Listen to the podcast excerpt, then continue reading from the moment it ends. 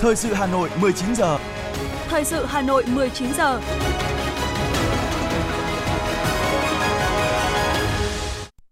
Kính chào quý vị và các bạn. Bây giờ chương trình thời sự Đài Phát thanh Truyền hình Hà Nội. Chương trình hôm nay, thứ năm ngày 2 tháng 11 năm 2023 có những nội dung chính sau đây. Tổng Bí thư Nguyễn Phú Trọng gặp mặt các điển hình tiêu biểu toàn quốc trong học tập và làm theo Bác năm 2023. Tiếp tục kỳ họp thứ 6, Quốc hội khóa 15. Bí thư Thành ủy Đinh Tiến Dũng chủ trì hội nghị lần thứ 9 Ban chỉ đạo tổ chức bộ máy, biên chế thành phố nhiệm kỳ năm 2020-2025. Lãnh đạo thành phố trao huy hiệu Đảng dịp mùng 7 tháng 11 cho các đảng viên tại quận Tây Hồ, Thanh Xuân, Đống Đa, Hoàn Kiếm và huyện Quốc Oai.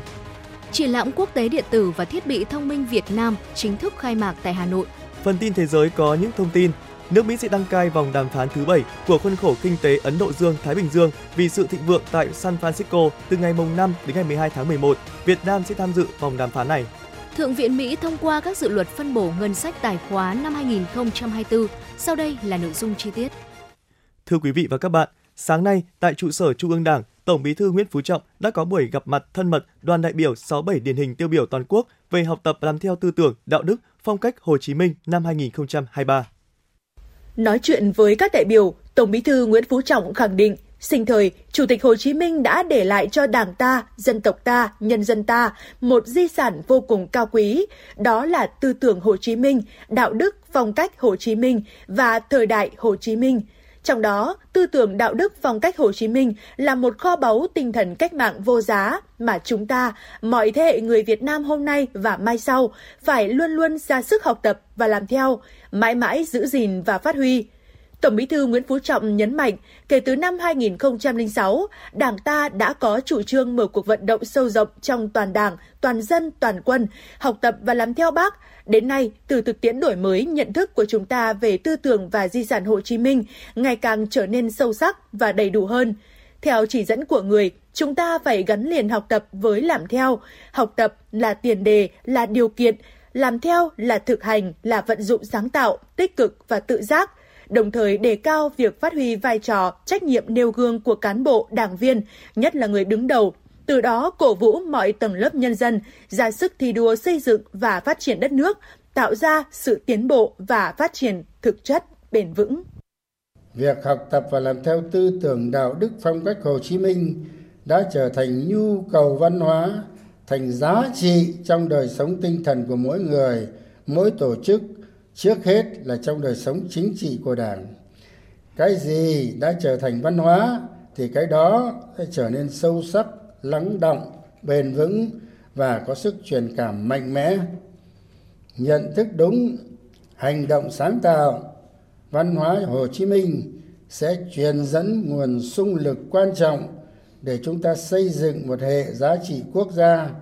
hệ giá trị văn hóa, hệ giá trị con người việt nam trong thời đại hồ chí minh,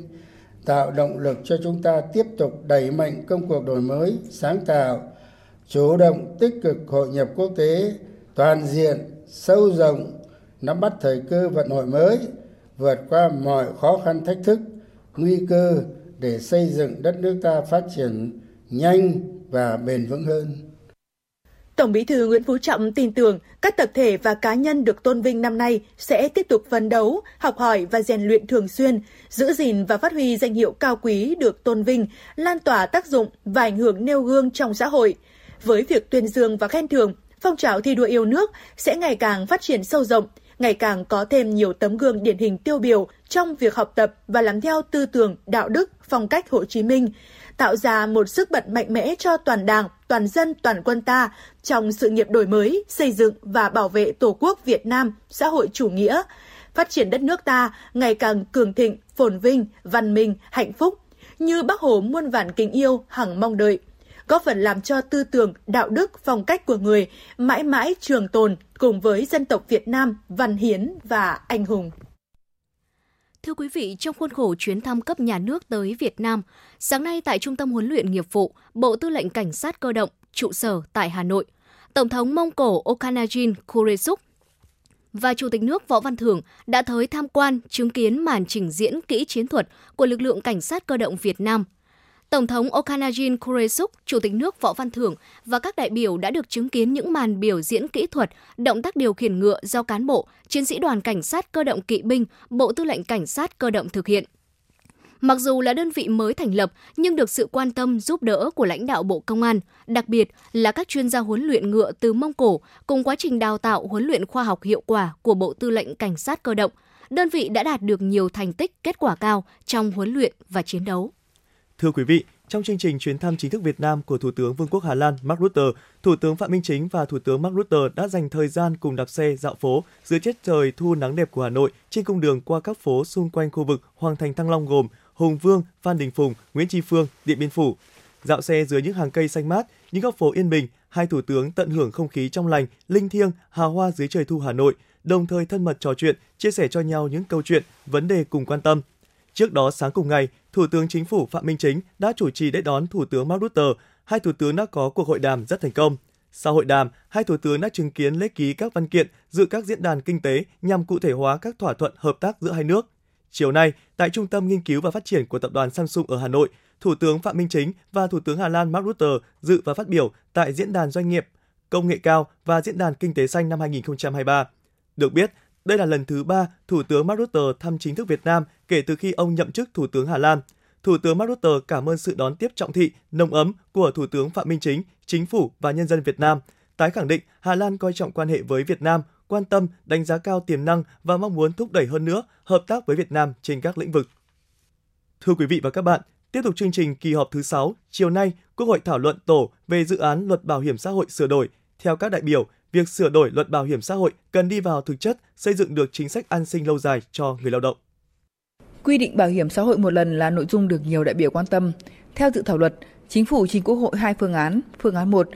quy định việc hưởng bảo hiểm xã hội một lần đối với hai nhóm người lao động khác nhau. Đối với người lao động đã tham gia bảo hiểm xã hội trước khi luật bảo hiểm xã hội sửa đổi có hiệu lực sẽ kế thừa quy định tại Nghị định số 93 của Quốc hội, nhưng nếu người lao động lựa chọn bảo lưu, không nhận bảo hiểm xã hội một lần thì sẽ được hưởng các quyền lợi bổ sung quy định tại dự thảo luật. Đối với người lao động bắt đầu tham gia bảo hiểm xã hội từ khi luật bảo hiểm xã hội sửa đổi có hiệu lực trở đi, không được nhận bảo hiểm xã hội một lần. Phương án 2, chỉ giải quyết một phần nhưng không quá 50% tổng thời gian đã đóng vào quỹ hưu trí, từ tuất. Đồng tình với phương án 2, đại biểu Trần Thị Nhị Hà, Giám đốc Sở Y tế Hà Nội phân tích. Chế độ hưu trí là trụ cột của hệ thống an sinh. Việc gia tăng số người lao động rời bỏ hệ thống sẽ tạo gánh nặng lớn cho xã hội và nhà nước trong việc chăm sóc và hỗ trợ nhóm người không có thu nhập khi về già. Vì vậy, tôi cho rằng cần phải có biện pháp để người lao động ở lại với hệ thống lâu hơn, tạo điều kiện để họ có đủ điều kiện hưởng lương hưu. Tôi ủng hộ đề xuất giảm lợi ích từ việc rút đóng bảo hiểm xã hội một lần theo phương án 2 của điểm D tại điều 77. Tuy nhiên tôi kiến nghị à, mức rút bảo hiểm xã hội không phải là 50% mà tương ứng với mức đóng bảo hiểm của người lao động để người lao động chỉ có thể rút khoản tiền họ đóng vào quỹ, còn khoản tiền mà người sử dụng lao động Ờ, đóng sẽ được giữ lại để chi trả một phần lương hưu sau này. Theo các đại biểu, việc mở rộng đối tượng tham gia bảo hiểm bắt buộc đối với một số nhóm đối tượng như chính phủ đề xuất trong dự thảo luật nhằm góp phần thực hiện mục tiêu nội dung cải cách và nhiệm vụ giải pháp của nghị quyết số 28. Tuy nhiên, các đại biểu cho rằng phải thực hiện đồng bộ nhiều giải pháp như vừa mở rộng đối tượng, vừa có giải pháp hiệu quả hạn chế tình trạng rút bảo hiểm xã hội một lần, phương án nâng cao dịch vụ cung cấp để giữ người lao động ở lại hệ thống lâu dài, đổi mới chế độ chính sách bảo hiểm thất nghiệp để hỗ trợ khi người lao động gặp khó khăn. Về điều kiện hưởng trợ cấp hưu trí xã hội, các đại biểu cơ bản thống nhất với đề xuất của chính phủ về điều kiện hưởng trợ cấp hưu trí xã hội. Tuy nhiên, theo tờ trình số 527 và dự thảo luật hiện nay, thì với quy định từ đủ 75 tuổi trở lên và không có lương hưu, trợ cấp bảo hiểm xã hội hàng tháng khác theo quy định của chính phủ là khác so với quy định của luật người cao tuổi. Đại biểu Trương Xuân Cừ, đoàn Hà Nội cho rằng Tuổi thọ của Việt Nam ờ, năm 2002 là tuổi thọ trung bình là 74,6 thôi thì bây giờ người ta làm tròn là 75 tuổi đi. Nếu chờ đến 80 tuổi ta mới trợ cấp xã hội thì con số nó nhỏ lắm. Nếu mà từ 80 tuổi trở lên thì có ờ, tổng số toàn quốc 1,9 cho nên tuổi thọ của mình có 75 mà đảng và nhà nước ta lúc nào cũng khẳng định là mục tiêu của đảng nhà nước là vì con người xã hội chúng ta là xã hội hết sức ưu việt và tuổi thọ ngày càng cao đấy là phúc lớn của dân tộc ta hay bây giờ mình chỉ ứng xử với những cái biến đổi người cao tuổi như thế nào. Góp ý về quy định các hành vi bị cấm, đại biểu Lê Nhật Thành đoàn Hà Nội đề xuất dự thảo luật bổ sung thêm một số hành vi bị nghiêm cấm để bảo vệ quyền và lợi ích hợp pháp chính đáng của người lao động. Là tại điều 12 về trách nhiệm của người sử dụng lao động thì ờ, tôi đề nghị bổ sung một khoản tại điều này. Vì hiện nay là chưa có chế tài đối với đơn vị sử dụng lao động trong việc thu hồi số tiền hưởng bảo hiểm xã hội không đúng quy định của người lao động. Về xử lý vi phạm về chậm đóng, trốn đóng bảo hiểm xã hội bắt buộc tại điều 37 thì tại khoản 2 tôi đề nghị là quy định theo hướng cơ quan có thẩm quyền quyết định ngừng sử dụng hóa đơn đối với người sử dụng lao động chậm ờ, đóng trốn đóng bảo hiểm xã hội thời gian từ 6 tháng và đề, đề nghị là lên quy định là 12 tháng trở lên. Thưa quý vị, theo chương trình làm việc, ngày mai mùng 3 tháng 11, Quốc hội thảo luận cả ngày tại hội trường về một số nội dung còn ý kiến khác nhau của luật đất đai sửa đổi.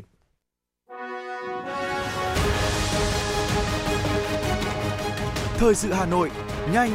chính xác, tương tác cao.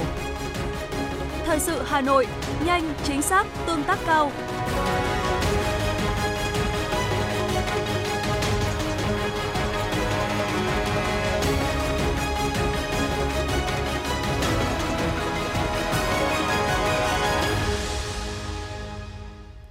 Xin được chuyển sang những thông tin của thành phố. Thưa quý vị, vào chiều nay, Ủy viên Bộ Chính trị, Bí thư Thành ủy Đinh Tiến Dũng chủ trì hội nghị lần thứ 9 Ban chỉ đạo tổ chức bộ máy biên chế thành phố, nhiệm kỳ năm 2020-2025.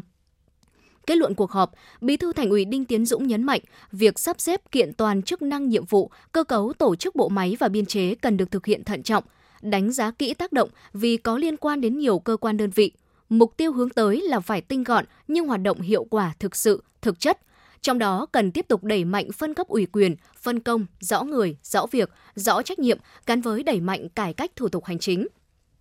Trưởng ban chỉ đạo tổ chức bộ máy biên chế thành phố cũng đề nghị các thành viên ban chỉ đạo tiếp tục bám sát nhiệm vụ được phân công, đôn đốc hướng dẫn các sở ngành thực hiện các chuyên đề theo đúng tiến độ đề ra trong quý thứ tư của năm nay. Với Trung tâm điều hành giao thông thông minh, Bí thư Thành ủy Đinh Tiến Dũng chỉ đạo Sở Giao thông Vận tải khẩn trương xây dựng đề án để trình Ban cán sự Đảng, Ủy ban nhân dân thành phố xem xét cho ý kiến trên tinh thần đẩy nhanh tiến độ, hoàn thành sớm nhất góp phần giải quyết tình trạng ùn tắc giao thông trên địa bàn thủ đô.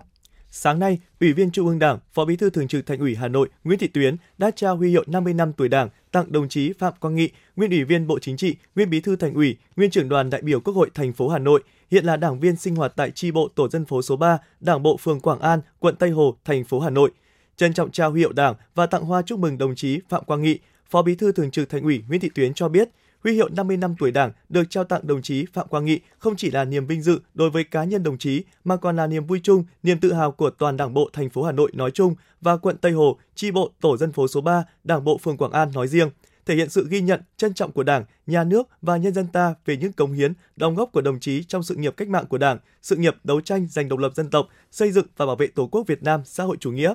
Dịp này, toàn Đảng bộ thành phố có 5.423 đảng viên được trao tặng huy hiệu Đảng, Riêng Đảng bộ quận Tây Hồ có 164 đảng viên được trao tặng huy hiệu Đảng. Chiều nay, Phó Bí thư Thành ủy Hà Nội Nguyễn Văn Phong đã dự lễ trao tặng huy hiệu Đảng đợt ngày 7 tháng 11 năm 2023 tại Đảng bộ quận Thanh Xuân. Đợt này, Đảng bộ quận Thanh Xuân có 341 đảng viên được vinh dự đón nhận huy hiệu của Đảng, đặc biệt có 7 đồng chí được tặng huy hiệu 75 năm tuổi Đảng, 4 đồng chí được tặng huy hiệu 65 năm tuổi Đảng, 19 đồng chí được tặng huy hiệu 60 năm tuổi Đảng. Nhân dịp kỷ niệm 106 năm chiến thắng cách mạng tháng 10 Nga, mùng 7 tháng 11, 460 đảng viên quận Đống Đa nhận huy hiệu Đảng. Sáng nay, Phó Bí thư Thành ủy, Chủ tịch Hội đồng nhân dân thành phố Nguyễn Ngọc Tuấn đã dự lễ trao tặng huy hiệu Đảng tại quận. Trong 460 đảng viên nhận huy hiệu Đảng, có 22 đồng chí vinh dự nhận huy hiệu 75 năm và huy hiệu 70 năm tuổi Đảng. Đống Đa là đảng bộ có số đảng viên lớn nhất thành phố. Sáng nay, Ủy viên Ban Thường vụ Thành ủy, Chủ nhiệm Ủy ban Kiểm tra Thành ủy Hoàng Trọng Quyết đã dự lễ trao huy hiệu Đảng đợt 7 tháng 11 tại Đảng bộ quận Hoàn Kiếm. Tổng cộng dịp này, Đảng bộ quận Hoàn Kiếm có 147 đồng chí đảng viên nhận huy hiệu Đảng các thời kỳ. Trong đó có 3 đồng chí nhận huy hiệu 75 năm tuổi Đảng, một đồng chí nhận 65 năm và 21 đồng chí nhận 60 năm tuổi Đảng. Hôm nay, đồng chí Nguyễn Lan Hương, Ủy viên Ban Thường vụ Thành ủy Hà Nội, Chủ tịch Ủy ban Mặt trận Tổ quốc Việt Nam thành phố Hà Nội cũng đã dự và trao huy hiệu Đảng tặng các đảng viên lão thành huyện Quốc Oai.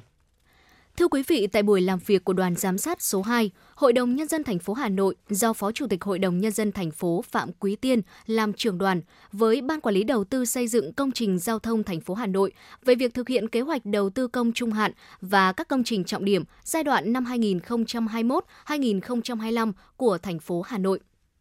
Phó Chủ tịch Hội đồng Nhân dân thành phố Phạm Quý Tiên ghi nhận, mặc dù khối lượng dự án nhiều, tỷ lệ giải ngân lớn, song ban đã thực hiện khá tốt so với kế hoạch vốn được giao, lũy kế giải ngân đạt khoảng 77%. Bên cạnh đó vẫn còn nhiều dự án ban làm chủ đầu tư phải gia hạn thời gian thực hiện do vướng mắc trong công tác giải phóng mặt bằng, hồ sơ pháp lý, thủ tục hành chính. Công tác giải ngân của ban tuy ở mức khá song vẫn còn thấp hơn kỳ vọng và chỉ đạo của lãnh đạo thành phố. Vì thế, thời gian tới, Ban tập trung đôn đốc các đơn vị thi công đẩy nhanh dự án, nâng cao chất lượng và tăng cường phối hợp các sở ngành thành phố trong công tác lập, đề xuất giao và điều chỉnh kế hoạch đầu tư công trung hạn và hàng năm đảm bảo chất lượng trong xử lý giải quyết các vấn đề phát sinh liên quan đến thủ tục đầu tư. Ngoài ra ban cũng cần phối hợp chặt chẽ với các địa phương nơi triển khai dự án để tháo gỡ các vướng mắc, đẩy nhanh công tác giải phóng mặt bằng, đặc biệt là đối với các dự án trọng điểm như đường vành đai 4, quốc lộ 6, đường nối đường Pháp Vân Cầu Rẽ với đường vành đai 3 quan tâm công tác hoàn thiện hồ sơ thanh toán khối lượng kịp thời để nâng cao tỷ lệ giải ngân vốn đầu tư công, thực hiện việc quyết toán, tất toán dự án hoàn thành, đảm bảo đúng quy định. Đồng chí Phạm Quý Tiên yêu cầu các sở ngành thành phố và các địa phương tăng cường phối hợp trong công tác giả soát, giao và điều chỉnh kế hoạch đầu tư công trung hạn trong giải quyết các thủ tục đầu tư của các dự án xây dựng cơ bản, đồng thời thường xuyên kiểm tra hướng dẫn, giải quyết kịp thời các khó khăn vướng mắc.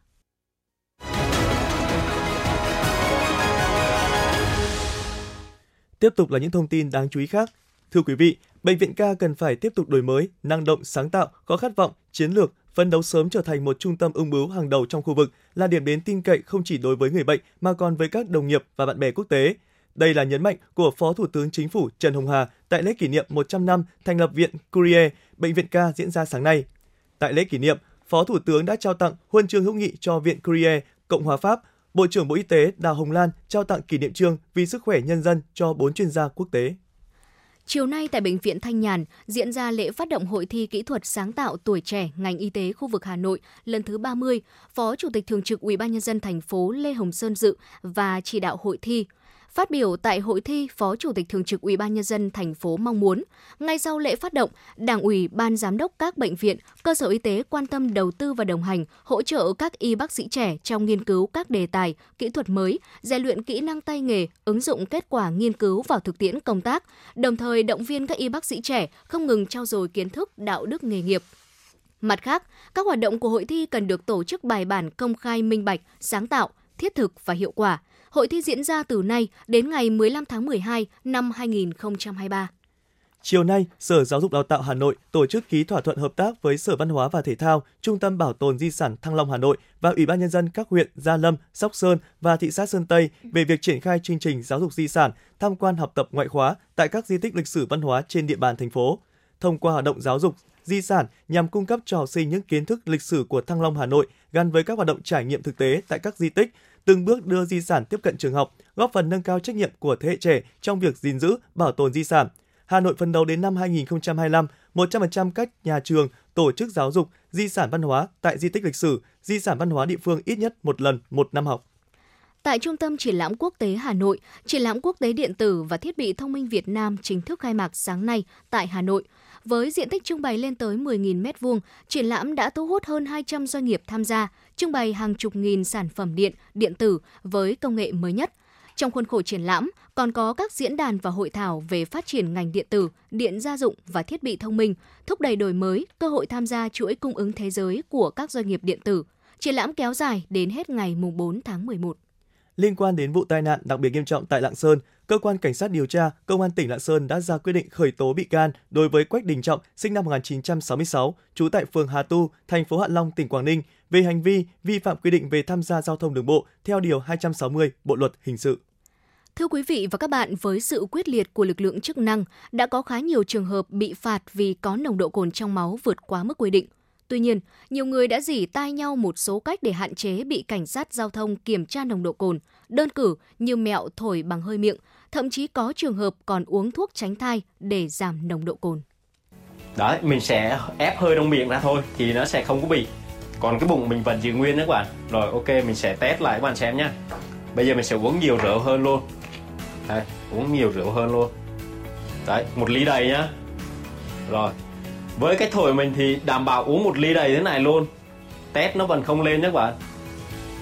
Không khó để tìm những tuyệt chiêu thổi nồng độ cồn không lên như thế này trên các trang mạng theo đó, để đối phó với lực lượng cảnh sát giao thông, nhiều người đã lên mạng học cách thổi lấy hơi qua miệng, thậm chí có trường hợp còn chuẩn bị cho mình một bộ trang phục của các hãng tài xế công nghệ nhằm qua mắt lực lượng cảnh sát giao thông mỗi buổi nhậu về.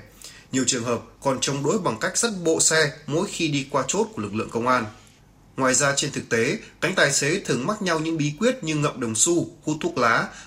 Một số người còn chủ động mua kẹo ngậm, thậm chí uống thuốc tránh thai nhằm đánh lạc hướng máy đo nồng độ. Tuy vậy, tất cả những cách thức này đều khó phát huy công dụng khi bị kiểm tra bởi những máy đo nồng độ cồn hiện đại áp dụng công nghệ mới với độ chính xác cao. Đại úy Nguyễn Văn Quỳnh, Phòng Cảnh sát Giao thông Công an thành phố Hà Nội cho biết. Tất cả những cái lời mà mọi người truyền tai nhau ấy là sử dụng các cái ờ, cách để như là ờ, uống thuốc tránh thai hay là để mục đích là giảm cái nồng độ cồn trong hơi thở ấy. Điều đấy thì chưa có cái cơ sở khoa học nào chứng minh cả trên thực tế thì ờ, khi mà đã sử dụng rượu bia thì cái ờ, máy cồn sẽ đo rất chính xác và hiệu quả. Sai đến đâu chúng tôi sẽ xử lý nghiêm đến đấy, không có trường hợp ngoại lệ. Thế nên là mọi người uh, khi mà đã sử dụng rượu bia thì không điều khiển xe tham gia giao thông để đảm bảo uh, an toàn cho chính bản thân mình và người tham gia giao thông khác. Theo các cơ quan chức năng, chưa có một sản phẩm dược phẩm nào được cấp phép lưu hành tại Việt Nam có thể thổi bay nồng độ cồn sau khi uống rượu bia. Về việc dân mạng truyền tay nhau ngậm kẹo, uống thuốc tránh thai khẩn cấp hay một số loại thuốc nội tiết tố nói chung có khả năng chuyển hóa rượu và đánh bay nồng độ cồn trong hơi thở, chuyên gia khẳng định không có bằng chứng khoa học. Bác sĩ Nguyễn Trung Nguyên, Trung tâm chống độc Bệnh viện Bạch Mai chia sẻ. Với cái nồng độ uh, cồn thì nồng độ ethanol trong máu hoặc trong hơi thở kể cả chúng ta gọi là thấp thực ra nó vẫn ảnh hưởng đến cái hệ thống thần kinh hệ thống tâm thần của chúng ta nó ảnh hưởng đến hành vi của chúng ta. Bên cạnh đó nếu mà chúng ta uống rượu bia quá nhiều thì chúng ta biết rồi chúng ta chắc chắn sẽ bị ngộ độc à, à, rượu kể cả kể cả rượu thông thường kể cả uống phải rượu gọi là rượu không phải chứa cồn không được methanol chúng ta vẫn bị ngộ độc. Thế bởi vì rõ ràng rượu bia nó đầu tiên nó là các chất ức chế thần kinh trung ương nó là thuốc ngủ. Uống vào nó sẽ gây dối ý thức hôn mê. Thế rồi thì thậm chí là không thể thở được, thở yếu, ngừng thở. Thì thực sự hiện nay là chúng ta chỉ còn cách là một là hạn chế uống tối đa, thứ hai là uống ít nhất có thể. Là nếu có phải di chuyển thì cố gắng bằng các cái phương tiện, các cái dịch vụ. Để cho không tự nhiên không nên tự lái xe thì nó rất là nguy hiểm. Và chúng ta không có cách nào để làm giảm nồng độ đâu. Cách khử nồng độ cồn hiệu quả nhất bảo vệ sức khỏe đó là không uống rượu bia. Nếu bạn uống rượu bia thì việc nhờ một người bạn tỉnh táo chở đi nhờ xe, sử dụng dịch vụ đi chung xe hoặc gọi taxi luôn là lựa chọn an toàn và thông minh nhất. Thưa quý vị và các bạn, lực lượng cảnh sát giao thông mạnh tay xử lý vi phạm về nồng độ cồn, không có vùng cấm hay ngoại lệ đã tạo những chuyển biến tích cực, hình thành thói quen, văn hóa đã uống rượu bia không lái xe của tài xế. Trước thực tế này, nhiều nhà hàng đã có thêm dịch vụ đưa đón khách nhằm duy trì hoạt động kinh doanh, buôn bán.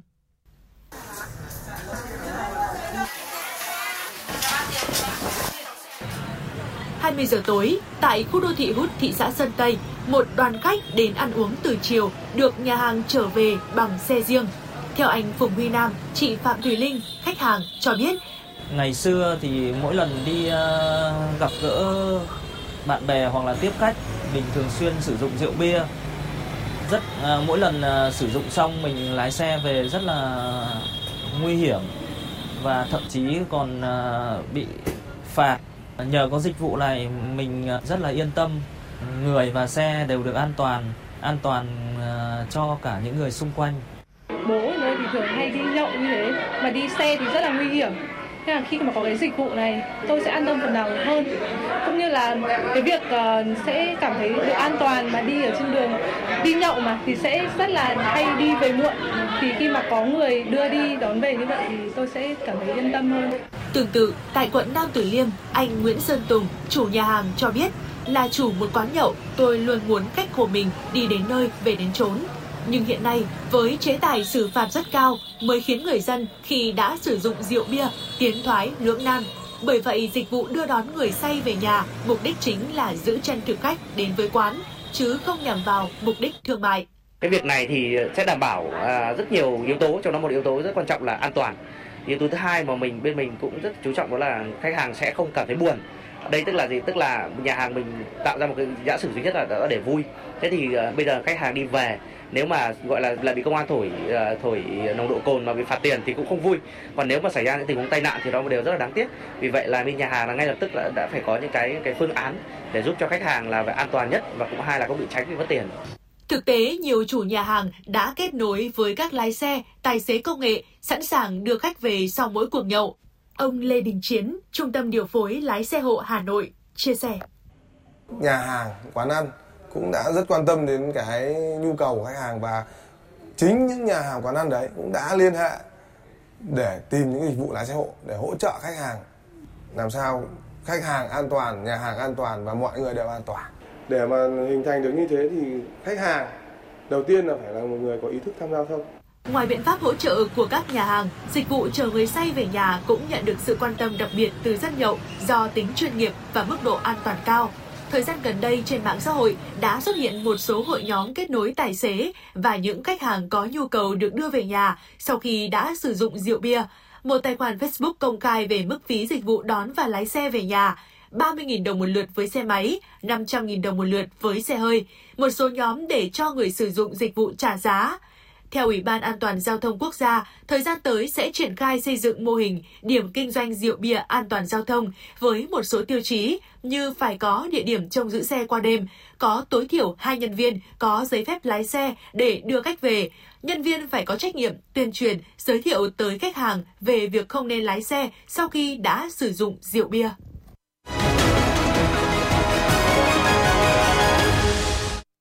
Quý vị đang nghe chương trình thời sự của Đài Phát thanh Truyền hình Hà Nội. Xin chuyển sang những thông tin quốc tế. Thưa quý vị, Chủ tịch Ủy ban Đối ngoại Quốc hội Thổ Nhĩ Kỳ Fuat Oktay tuyên bố sẽ không đẩy nhanh cuộc bỏ phiếu về việc phê chuẩn Thụy Điển gia nhập tổ chức Hiệp ước Bắc Đại Tây Dương NATO. Được biết, Thổ Nhĩ Kỳ và Hungary hiện là hai quốc gia thành viên cuối cùng của NATO chưa phê chuẩn việc Thụy Điển gia nhập tổ chức này. Thưa quý vị, Bộ Thương mại Mỹ và Văn phòng Đại diện Thương mại Mỹ cho biết, nước này sẽ đăng cai vòng đàm phán thứ bảy của khuôn khổ kinh tế Ấn Độ Dương, Thái Bình Dương vì sự thịnh vượng tại San Francisco từ ngày 5 đến ngày 12 tháng 11, trước thêm hội nghị cấp cao Diễn đàn Hợp tác Kinh tế Châu Á-Thái Bình Dương, APEC. Các nước tham gia thảo luận về vòng đàm phán này bao gồm Mỹ, Australia, Brunei, Fiji, Ấn Độ, Indonesia, Nhật Bản, Malaysia, New Zealand, Philippines, Singapore, Hàn Quốc, Thái Lan và Việt Nam.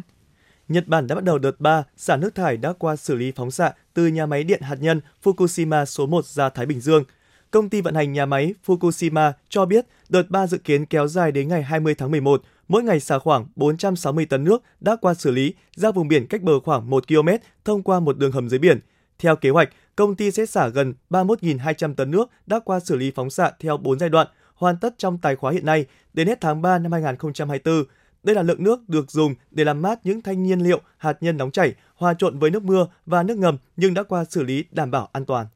ba dự luật phân bổ ngân sách cho quân đội trong lĩnh vực nông nghiệp, giao thông vận tải và vấn đề cựu chiến binh cho tài khóa năm 2024 kết thúc vào ngày 30 tháng 9 năm 2024 đã được Thượng viện Mỹ thông qua. Dự kiến trong tuần này Hạ viện sẽ tiến hành bỏ phiếu đối với ba dự luật phân bổ ngân sách khác.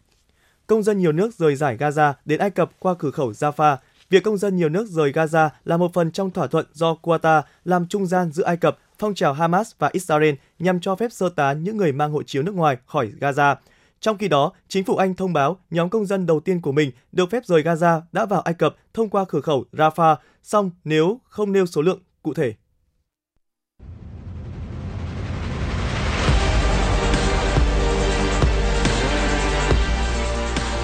Bản tin thể thao Bản tin thể thao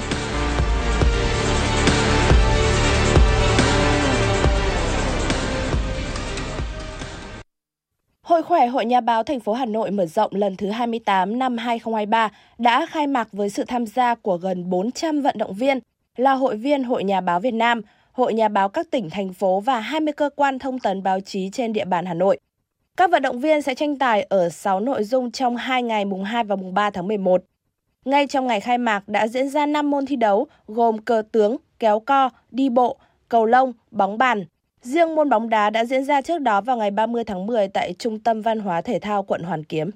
Tại vòng 3 giải hạng nhất quốc gia 2023-2024, câu lạc bộ Phù Đồng Ninh Bình tiếp đón Bà Rịa Vũng Tàu và đã tạo ra một thế trận hấp dẫn với màn đôi công. Các cầu thủ chủ nhà gây sức ép lên đối thủ và sớm có bàn mở tỷ số ngay ở phút thứ 3, người lập công là Hoàng Thanh Tùng. Tuy nhiên, chỉ đến phút thứ 25, Văn Phong đã đưa trận đấu về vạch xuất phát khi thực hiện thành công pha đá phạt 11m. Đến phút thứ 37, Hoàng Thanh Tùng đã hoàn thành cú đúp, ấn định kết quả 2-1 của trận đấu. Chiến thắng này giúp Phù Đồng Ninh Bình vươn lên vị trí thứ tư trên bảng xếp hạng, trong khi Bà Rịa Vũng Tàu đứng ở vị trí thứ 7. Trung tâm Dự báo Khí tượng Thủy văn Quốc gia dự báo, ngày mai mùng 3 tháng 11 năm 2023, khu vực Hà Nội, ban ngày thời tiết tiếp tục duy trì trạng thái có mây và nắng, cả ngày không có mưa, nhiệt độ dao động trong khoảng 25 đến 33 độ, tăng nhẹ một độ so với ngày hôm trước. Trong khi đó, thời tiết về đêm nhiều mây, đôi lúc có mưa rào vài nơi. Dự báo chỉ số tia cực tím UV ngày mai tại các quận huyện của Hà Nội, chỉ số UV cực đại tiếp tục duy trì ở mức nguy cơ gây hại cao 6 đến 7.